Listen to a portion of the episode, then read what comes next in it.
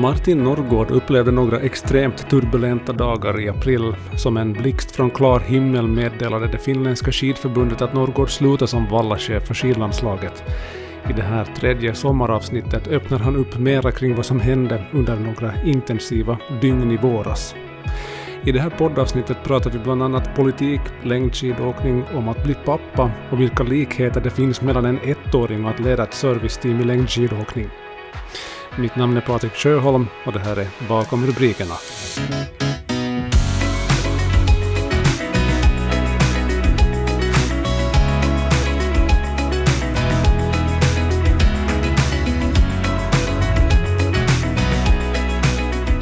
Nu när vi bandar in det här avsnittet av Bakom rubrikerna, det är bara några dagar kvar till kommunalvalet som du är uppställd i. Du var invald i stadsfullmäktige i Vasa den senaste perioden också Eh, vad är det som får dig att vilja vara med i det lokala beslutsfattandet? Det här är vad jag förstått den tredje gången som du är med.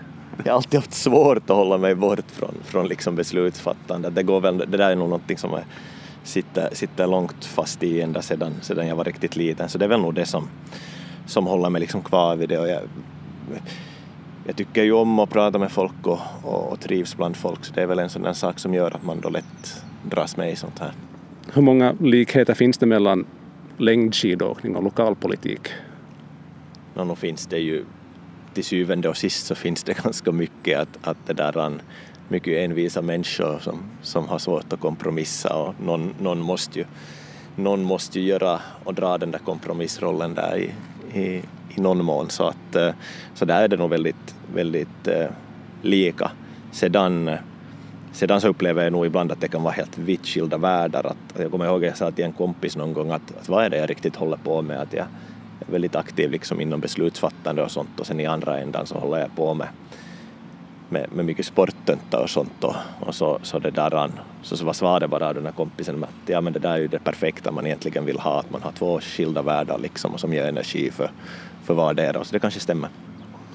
Vi kommer att prata både längdskidåkning och lite lokalpolitik i det här avsnittet. Eh, vi ska börja egentligen då i en helt annan ända. Du är uppvuxen i Pargas men har bott i Vasa i, ja hur länge? Du, nu har jag bott sedan 2007 i Vasa så, så det är 14 år. Så en största delen av mitt vuxna liv så har jag varit Vasabo. Vad var det som fick dig att komma hit från första början? Det var väl nog ett lätt steg att, att äh, ta från eftersom jag hade gått Vörå, Vörå idrottsgymnasium och, och efter mina fyra år där så, så var det lätt att liksom hoppa över till studierna här och, och väldigt snabbt så hittade jag liksom min plats här att, att idrotten var viktig då för mig och jag hade mycket, mycket det där idrottsvänner och sådär men sen, sen kom det ju så mycket annat också annat, annat nätverk som gjorde att jag helt enkelt fastnade hit. Mm. Vasa eller Pargas på sommaren då?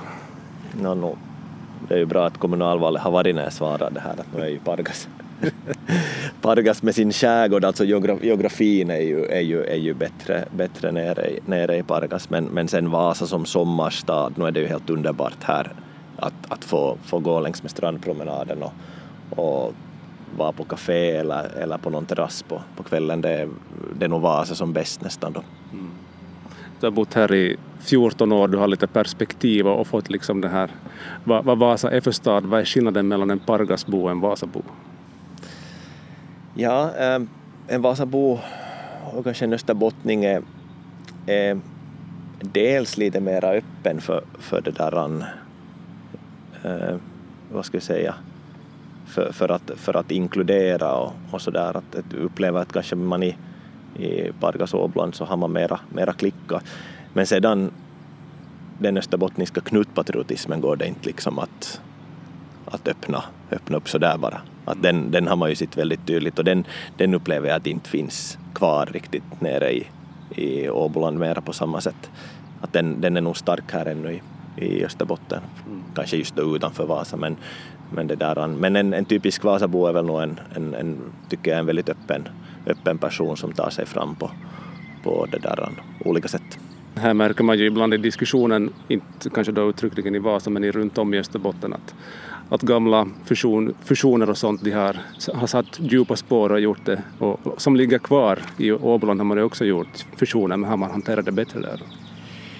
Ja, nu upplever jag att, att om jag ser på, på Pargas så där från ett helikopterperspektiv och för, har följt med den där samgången då som, som skedde 2007 så, så nu har väl man slickat sina sår ganska bra där. Däremot så, så verkar det ju endast finnas liksom kvar till exempel på Kimitoön som inte nu har lika bra insyn i men att men där, där har man ju fortfarande liksom i det politiska beslutsfattandet lite svårt att, att komma över de små kommunerna som en gång existerade där. Mm. No, längdskidåkningen, det, det, därifrån känner vi också igen dig, både som, själv, som, eh, som tävlingsskidåkare men också ingått då i serviceteam på landslagsnivå. När, hur och varför dök längdskidåkningen upp? För, för dig är det väl ingen stark gren i, i Åboland, eller? I Pargas så är den ju faktiskt stark. Jag tror att igen i, än en gång så var Pargas IF min moderförening som jag gör en liten shout-out för här nu, ja. så, så, så var det där han än en gång rankad som bästa finlandssvenska förening tror jag. Har varit nu ett par år i rad åtminstone. Men det, det har ju förstås mycket att göra med att de gör ett otroligt duktigt juniorarbete. Sedan är ju inte lyser seniorerna lite med sin frånvaro så har det alltid också varit att det är lite svårt att ta det där sista steget. Men, men, eh, ja, men där, där finns liksom någon form av extremt stark talkoanda som har gjort att de här Pargasborna alltid hittar ut och, och, blir relativt bra skidåkare. Så, och jag är ju själv en, en, någon form av, av sån produkt som har skapats av, av enorm fananamma, för jag, jag, det, inte det är ju bra inte, eller inte vet jag om det, om det är smart att, börja, börja skida i Pargas för att liksom snöförhållandena är dåliga men, men jag lyfter nog på hatten varje gång hur stenhårt de jobbar för det. Så jag tror att det liksom är någonting som lämnar avtryck för dem juniorerna som sedan fortsätter med sporten. Men hur, hur började du själv med längdskidåkning? Var det kompisar eller hur gick det?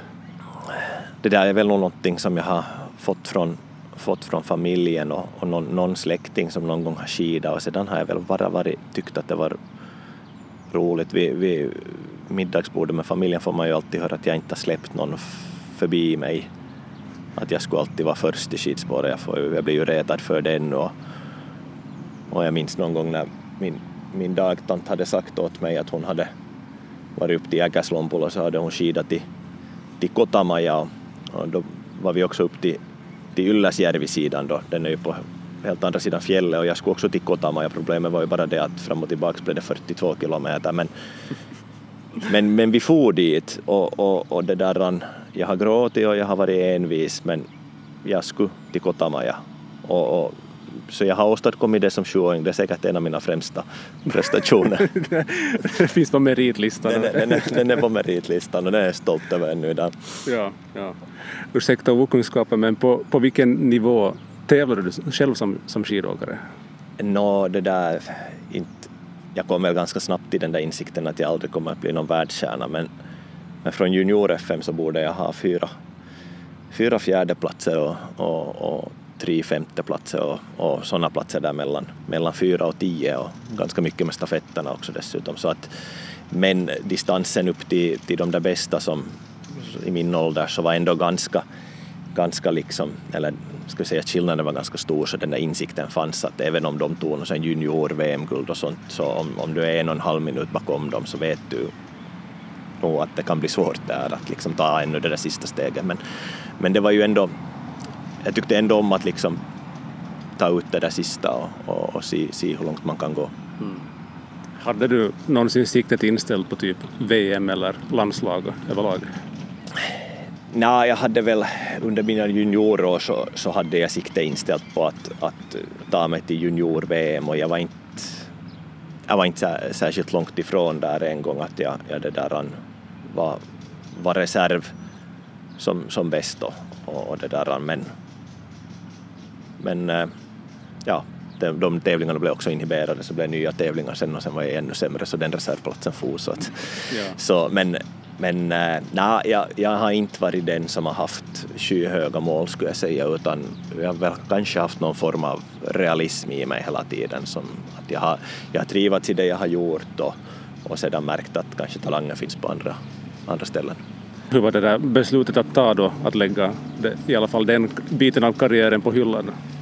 Det var väl nog ganska lätt. Jag, det, jag, jag var mer rädd för det där att jag kommer att sakna den där liksom gemenskapen och det, och det liksom som man har byggt upp och, och, och så, men, men jag fick den ju liksom snabbt tillbaks i, att, i och med att jag började jobba väldigt snabbt som, som tränare lite för juniorer och, och sedan som, som vallare då, så att den, den fanns nog kvar och sedan hade jag nog ett, ett substitut i att, att vara social med inom studielivet och så där, så det gick nog ganska, ganska snabbt över. Mm. Hur kom du då in på spåret att, att komma in på att bli vallare och del av serviceteam? Du har gjort karriär inom några skidlandslag.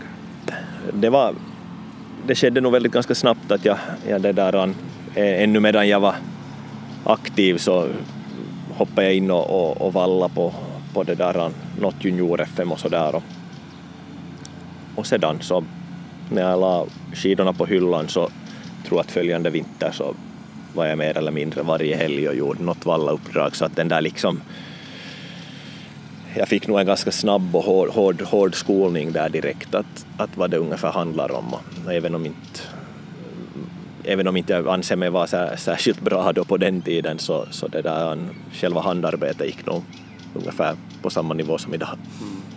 Hur skulle du beskriva ditt jobb idag, alltså som vallare, hur skulle du beskriva det? Nå, nu är det ju betydligt mer avancerat än, än vad själva titeln vallare ja. äh, låter, låter i, i, i folks öron skulle jag säga. Att det, du, du är ju lite allt där, du, du måste, jätteviktigt hur du, hur du hanterar idrottare och idrottare är jätteolika som personer. Du måste ha ett visst socialt spelöga för hur du ska hantera olika människor. Eh, sedan så ska du, när du är på den här nivån så kräver det ju ändå någon form av det kräver nog lite nerver. Att, eh, jag vet inte om jag själv som aktiv hade jättebra tävlingsnerver men jag upplever att som vallare så har jag jättebra tävlingsnerver. Det, det är lite konstigt. Det är inte någonting heller jag vill, vill skryta med men jag bara märker liksom det, hur, hur tydlig den där skillnaden är och därför, därför drar jag gärna en parallell till det att nej jag har inte så bra tävlingsnerver själv. Jag vet att om jag själv har varit med i någon motionstävling, jag blir jätteosäker. Jag blir jätte sådär att vad har jag vallat med och vad, vad ska jag ta för skidor? Och jag liksom, mitt, mitt självförtroende blir lite sämre men, men, men som vallare så, så är det konstigt nog där. Och, och det är väl nog en sak som och jag skulle kalla det ändå ett objektivt självförtroende. Det är inte sådär att jag, att jag det där, an, eh, är bombsäker och bara, bara tror på mina egna grejer men att jag är säker på att det lyckas bara jag omges av bra personer och att jag liksom klarar av att, att jobba till det mål som vi har lagt upp.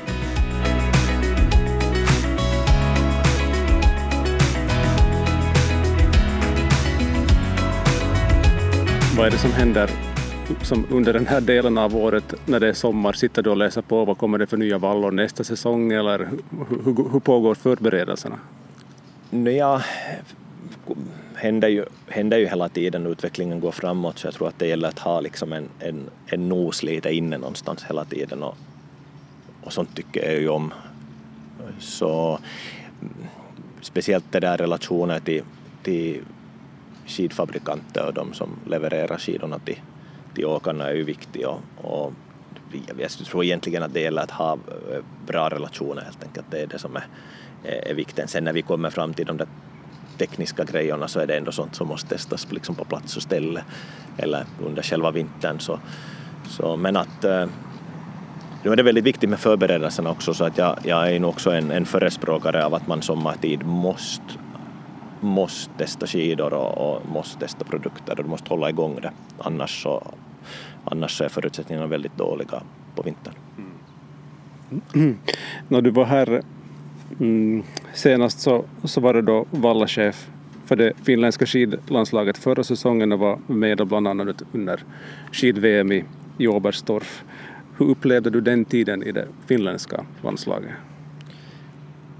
Det var ju det där en, säkert en av de mest, ja eller det var det mest utmanande jobb jag någonsin har haft och, och kommer säkert att vara det på väldigt många år framöver tror jag. Mm den som lever får, får se. Men, men, eh, men det, var, det var framförallt det var, det var spännande, det var extremt lärorikt, eh, fick ju ta mycket input och intryck av hur, hur man arbetar i, i Finland och, och har lätt att jämföra med, med andra länder och kanske till, till egna värderingar så hur man, hur man själv helst arbetar. Men VM gick ju jätte, jättebra och, och det var roligt att vara med och liksom skapa ändå två, ska vi säga, överraskningsmedaljer som det på ett eller annat sätt nog var. Så ja, det, var, det, var ganska, det var ganska fint. Mm.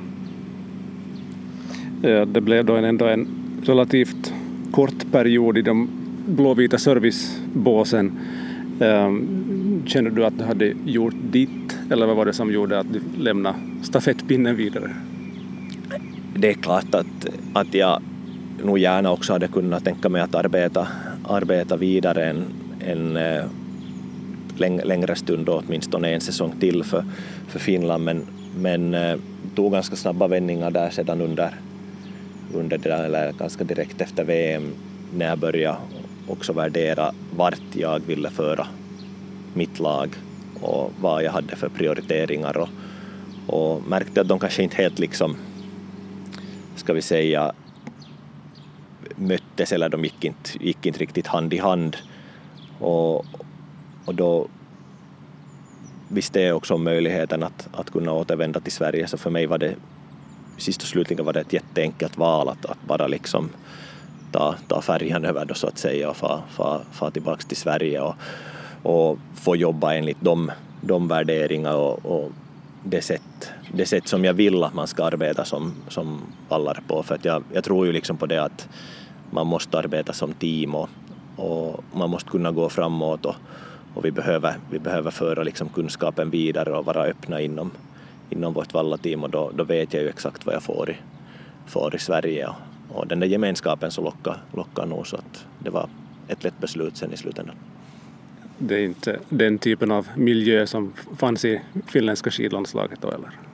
No, de, delvis så, så fanns och finns den ju och jag har väldigt bra relationer till, till åkarna i Finland och, och till många andra personer också. Det är inte, det är inte liksom frågan om det men att jag skulle säga att, att tiden är inte riktigt mogen ännu kanske för en person som, som jag att, att leda ett, ett vallateam i Finland. Att där, jag vet inte om det behöver gå tid eller om det liksom behöver bara ske, ske andra förändringar för att det liksom ska vara möjligt. Att jag upplever ännu att, att det finns liksom jättestora saker som måste fungera på ett annat sätt för att, för att det liksom ska vara någonting som jag vill arbeta för enligt mina premisser. Det är klart att, att, att eh, resultat så åstadkom vi ju i, i, i Oberstdorf under VM och, och största delen av säsongen gick ju liksom väldigt bra och vi hade väl en, en, en flopptävling och, och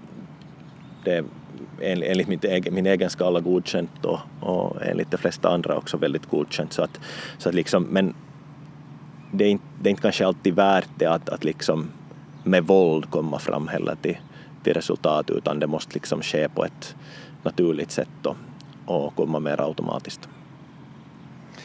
Som vi redan har varit inne här, bara någon dag efter att nyheten om att du lämnade finländska skidlandslaget kom så blev det klart att du flyttade till det svenska skidlandslaget, eller återvände ska vi säga, för du var ju där tidigare också. Du har, du har jobbat på båda ställena och återvänder till Sverige nu, så vad skulle du säga att de är de största skillnaderna rent sådär organisationsmässigt i det svenska och, och finska serviceteamet? Jag kan väl börja med att säga att, att det är jättestora skillnader. Sen är jag jag vet inte om jag är rätt person att säga vad som är bättre eller sämre. Nu har jag ju redan sagt att det är bättre för mig personligen att arbeta i, i, i ett äh, svenskt team. Eller så som det ser ut nu. Nu har ju liksom alla organisationer har sina svaga sidor och sina starka sidor men jag skulle säga att, att liksom sättet att arbeta på i, i kanske i Sverige just så man är ganska skicklig på att liksom ta bort den där pressen och, och, och fokusera istället på än en gång, vi kommer nog till, det, till det där gemenskap och sen så märker jag hur det klingar trygg i gruppen liksom. Det, det, det, det, finns där och de fattar inte att de gör det.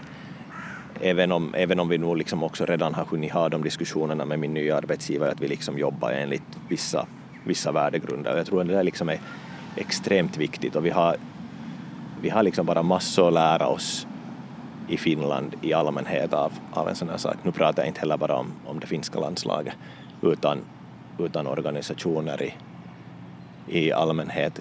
Ehm, vi, vi, vi, har ju ofta den där synen av att, av att en, en, en eh, finländare så jobbar som fan, mm. hårt och sliter och, och, och, inte kanske alltid så smart medan svensken liksom diskuterar i grupp och, och får ingenting gjort och då, då kan ju någon säga att den gyllene vägen är en finlandssvensk som är någonstans där mitt i mig. Men, men, men inte vet jag det heller att, att, att, att jag, jag, tror att liksom det där svenska sättet att, att liksom ibland vara lite slö och, och inte alltid vara så himla effektiv så i slutändan så drar ändå alla åt samma håll och det, det är ju det som är det viktigaste. Att, att nog, jag kan nog helt, tempo är nog långsammare i ett svenskt lag än i ett finskt men, men jag vågar påstå att i slutändan så åstadkommer du mer och du gör mindre fel eftersom du är mera liksom öppen om det och du diskuterar dig fram till saker och har, har långa dagar men du trivs. Är det en liknelse mellan haren och sköldpaddan som ska göra sitt race? jag, jag tror att det, det, det, det, är säkert någonstans där. Och, och det var som jag sa att, att, att ibland fattar inte svenskarna att de faktiskt gör det där. Någonstans indirekt så det, det, det finns ju redan där i, i, i, och jag tror att det där är en, en stor orsak till varför vi är vana med att se svenska framgångar, speciellt i mästerskap. För du, du liksom klarar av att, att få den där pressen lagd på flera personer och, och det är inte bara upp till en enda och, och, och då det där jämnar ut sig och då är du mera som ett team och det är nog liksom laget före jaget i alla ändå, även om du liksom vallar och jobbar för individuella framgångar också.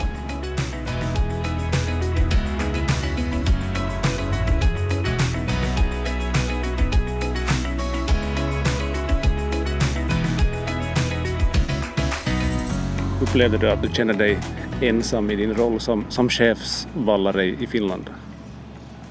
Ja, alltså, jag hade jättegärna sett mera delaktighet. Absolut. Det, det är någonting som jag jag vill ju få input för att det, det, är ju liksom ett faktum att jag sitter inte på sanningar, inte du heller och inte en tredje person, men tillsammans så, så, så får du ju upp någon form av att du, du liksom äh, ja, du, du, blir, du är nog klokare tillsammans. Sen är det ju i slutändan någon som måste ta de där besluten, men att det måste ske utifrån en utvärdering, inte utifrån en åsikt. Och, och, så det, det gäller nog liksom att, att, att gräva fram dem och inte säga det, alla är vi olika som personer, någon är mera tyst, någon är mera, mera pratsam, någon, någon har olika sätt att uttryck, uttrycka sig på, men när du liksom arbetar i en arbetsgemenskap så borde det ju liksom vara ändå en, en självklarhet att när du har ett morgonmöte så då måste vi få fram saker och ting, annars så, så det där annars leder det ingenstans. Mm. Överlag diskussionsklimat eller värdegrundsdiskussioner, förekommer det i i Finland på samma sätt som i Sverige eller är det en stor skillnad? No, där är en enorm skillnad, jättestor skillnad. Och, och, och som sagt det är ju min starka åsikt att jag tror på, på, på diskussionsklimat och, och därför är det lätt för mig att, att gärna se hellre att jag jobbar med det. Och, och det är ju det någonting som jag absolut nu också försöker lägga mig i bakfickan nu när jag gör en session till i, i svenska laget jag försöker ta all input jag får och också inte bara liksom alla tekniska saker utan man ser ju jätte, jättemycket annat samtidigt hur organisationer sköts och, och, och så. No, blev det sista slutligen så att du själv valde att sluta eller? Det hade jag väldigt, vi hade en väldigt öppen, öppen diskussion där hela tiden med ledningen och, och det där jag kunde i slutändan sen då säga att säga att jag, att jag föredrar att, att det där hoppa av så att på det sättet så blev det ingen större dramatik annat än att det förstås blev jättemycket rubriker kring det och, och det var ett par turbulenta dagar där och, och, men för mig handlade det aldrig om någon form av, av osäkerhet inte utan, utan eh, när det liksom, ska vi säga, när, när man börjar komma fram till den konklusionen och då jag hade sovit en natt och själv tagit beslutet och kunna prata ännu med ledningen så var det en ganska stor lättnad. Beskriv lite de där dagarna efter beslutet, det var mycket press och media kring det. Jo, no, beslutet var ju taget innan, innan det kom ut i, ut i, ut i pressen men, men eh, ja, alltså de där två, tre dagarna som gick åt, jag, jag, jag, jag försökte ju räkna telefonsamtal där något tag och, och nu kan det hända att jag minns helt fel men att jag tror att jag hade någonstans där mellan 90 och 100 samtal på två dagar så att det var, det var, det var mycket ståhej. Vad var, fick du någon respons där utifrån efter beslutet? Var det förståelse eller är det någon typ av sån här som man ibland eh, liksom kommer i kontakt med att det är sån här drev mot dig efteråt eller hur, hur var det?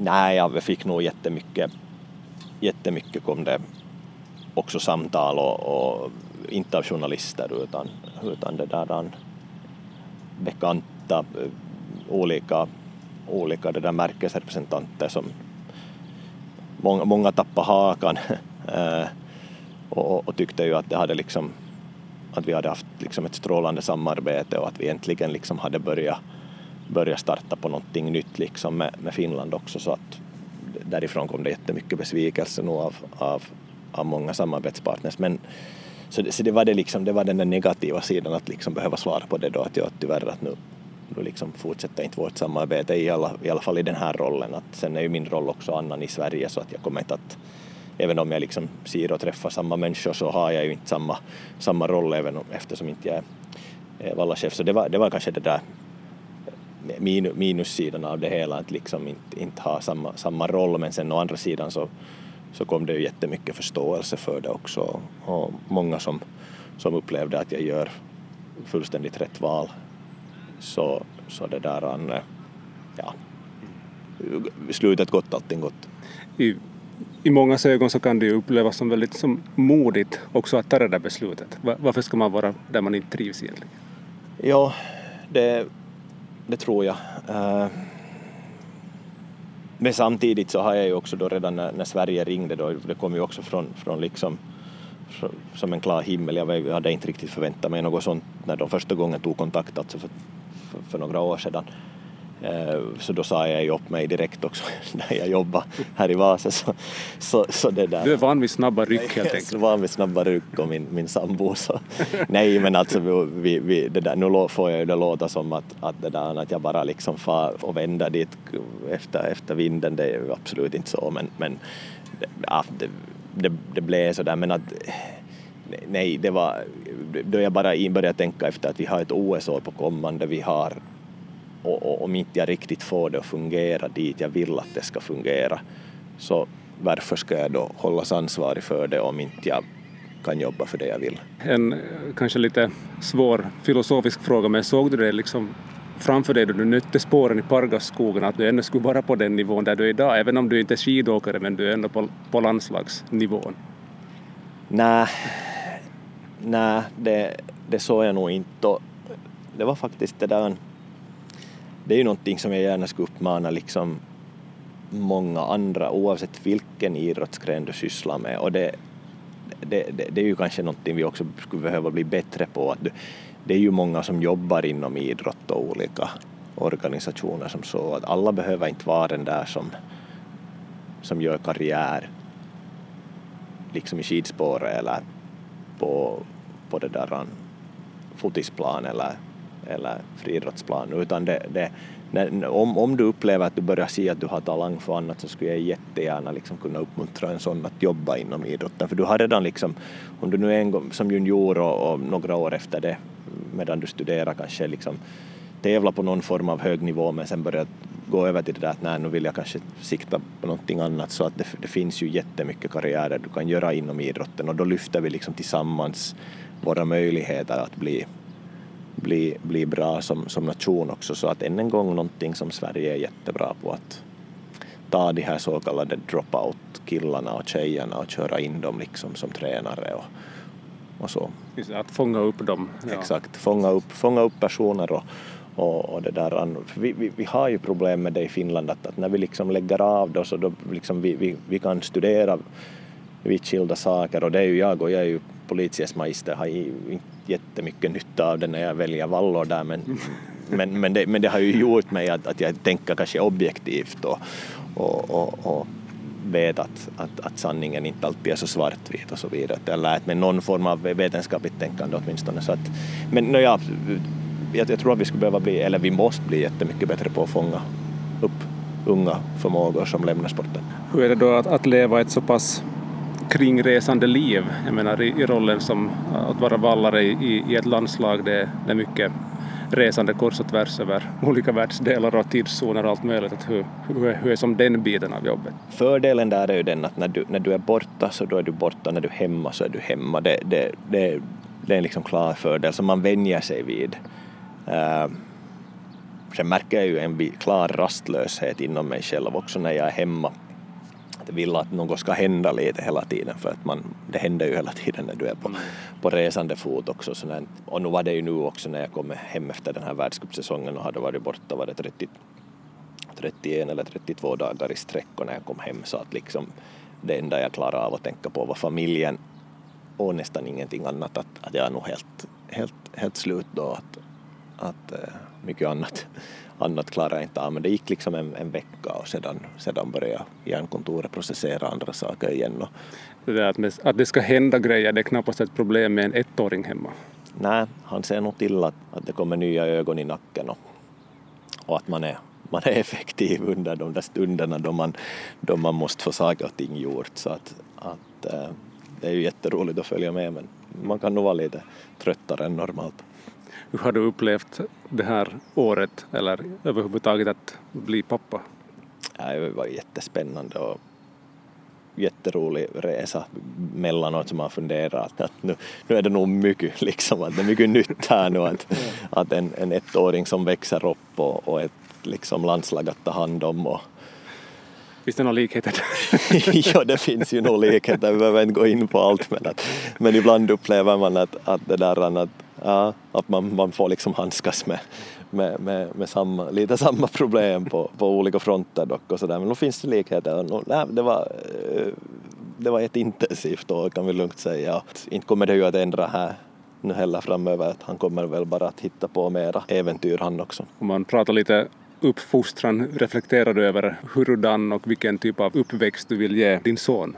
Vad vill du lära honom? Ja, nej, jag vill nog lära honom att vara med där där också jag är liksom och, och, och där min sambo är att vi liksom och att han ska vara trygg med olika människor runt omkring sig och att han ska kunna lita på andra och, och, och så. Man märker det väldigt tydligt redan att vi kanske nog har lyckats till, till någon del. Han trivs jättemycket med, med andra människor och ett litet socialt djur och, och sådär. Så, att, att, eh, så det, det hoppas jag kunna ge honom men samtidigt så vill jag också kanske jag vill nog väl lite ta död på, på så här, vad ska vi säga, de gamla funderingar kring, kring mamma och papparoller, att det ska bli skönt att, att vara pappaledig nu helt och hållet med honom. Och, och som sagt, jag tar med honom på olika saker. Nu är det på grund av corona så har jag tyvärr inte kunnat släpa honom med på några politiska möten. Men det kommer nog att ske. Och jag, jag sa faktiskt till, till några av mina vänner att, att jag har sett som beslutsfattare att, att kvinnor har med sina, sina barn, men jag har inte sett en enda gång ännu någon manlig så att det kanske nog är hög tid att vi börjar ta med våra barn och visa att det är okej okay också. Mm. Varför är det viktigt att göra det?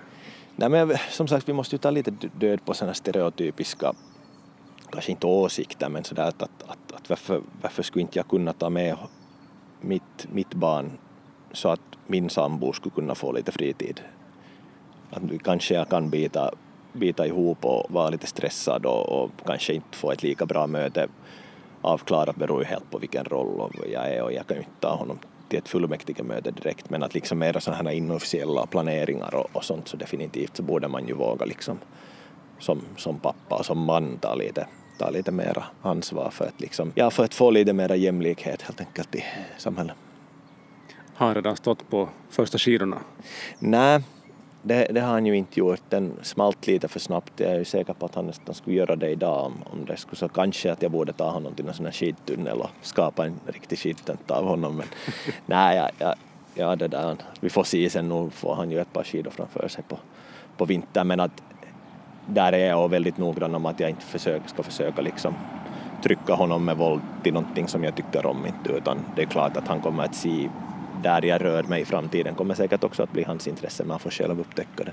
Hur ser sommaren ut för din del? Du ska vara pappaledig bland annat, men vad, vad händer annat? Ja, sen ska jag nog försöka njuta av, av sommaren och försöka hinna vara med Aston då, som han heter så mycket som möjligt och ta vara på den tiden och sen vet jag att det kommer mycket frånvaro under vintern och det kommer saknaden att vara stor så att nu, nu är det mycket med familjen nu och mycket med vänner ska jag försöka få loss och mindre projekt där hemma och, och sånt och försöka mera vara, vara, vara med nära och kära och så där. Det tror jag nog är mitt, mitt mål sen någon gång en, en session över till Sverige vid något läge och sedan dra det igång på riktigt. Ja, när kör, kör det igång på allvar sen säsongen?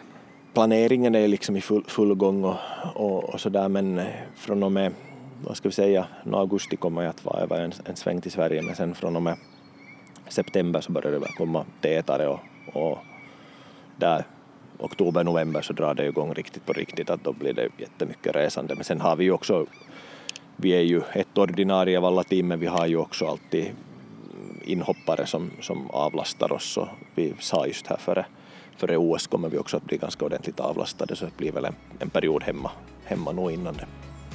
Jag får önska dig en skön sommar och tack. Tack detsamma. Skön sommar. Tack.